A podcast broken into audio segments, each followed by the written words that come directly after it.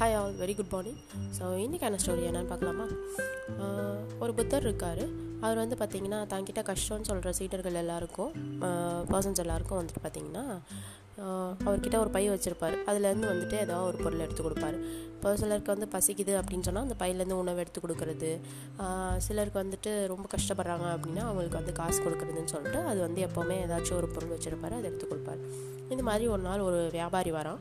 அந்த வியாபாரிக்கு வந்து பார்த்திங்கன்னா ரொம்ப பணம் நஷ்டமாயிடுது பிஸ்னஸில் ஸோ அவனால் வந்து ரொம்ப அழுதுகிட்டே வந்து தன்னோட கஷ்டத்தை வந்து சொல்லி புலம்புறான்.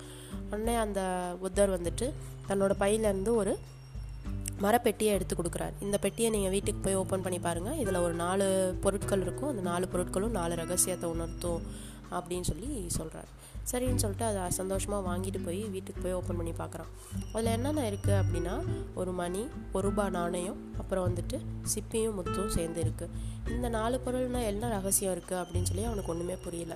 சரி நம்ம வந்து அவர்கிட்டயே நாளைக்கு கேட்டு பார்க்கலாம் அப்படின்னு சொல்லிட்டு வெயிட் பண்ணுறான் ஸோ அடுத்த நாள் போயிட்டு புத்தா புத்தா இந்த மாதிரி நீங்கள் வந்து எனக்கு இந்த பொட்டியில் நாலு பொருள் இருக்கும் நாலும் நாலு ரகசியத்தை உணர்த்துன்னு சொன்னீங்க.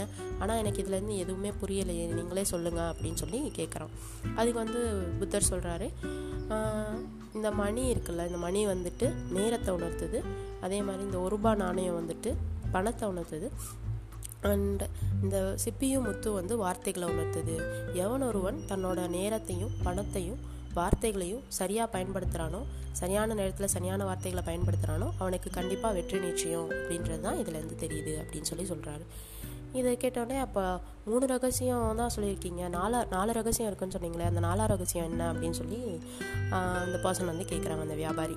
அதுக்கு வந்து புத்தர் சொல்கிறாரு அந்த நாலாவது ரகசியம் இந்த மூணுத்தையும் சரியாக உங்களோட வாழ்க்கையில் நீங்கள் பயன்படுத்துகிறது தான் அப்படின்னு சொல்லி சொல்கிறாரு ஸோ எஸ் மக்களே இதுலேருந்து நமக்கு என்ன தெரியுது அப்படின்னாலும் நம்மளும் நம்மளோட லைஃப்பில் நேரத்தையும் நம்ம பணத்தை வந்துட்டு சிக்கனமாக செலவு செய்யணும். பணத்தை நம்ம கணக்கு போட்டு செலவு செஞ்சால் தான் பணம் நம்மக்கிட்ட இருக்கும். பணம் நம்ம இஷ்டத்துக்கு செலவு பண்ணோம் அப்படின்னா அது நம்மளை விட்டு போயிடும் அதே மாதிரி மூணாவது விஷயம் வந்து பார்த்திங்கன்னா வார்த்தைகள். ஸோ சரியான நேரத்தில் சரியான வார்த்தையை பயன்படுத்தும் போது நமக்கு கண்டிப்பாக வெற்றி நிச்சயமாக இருக்கும் அப்படின்னு சொல்லி சொல்கிறாங்க அண்ட் இதை வந்து நம்ம கேட்குறதோட மட்டும் இல்லாமல் நம்ம லைஃப்பில் நம்ம வந்து அப்ளையும் பண்ணி பார்ப்போம். இதை செஞ்சு நம்ம செயல்படுத்தி நம்மளும் நம்மளோட லைஃப்பில் வந்துட்டு வெற்றி காண்போம். அண்ட் இதோட இந்த பாட்காஸ்ட் நான் முடிச்சுக்கிறேன். தேங்க்யூ ஆல் மக்களே. பாய் பாய் டேக் கேர்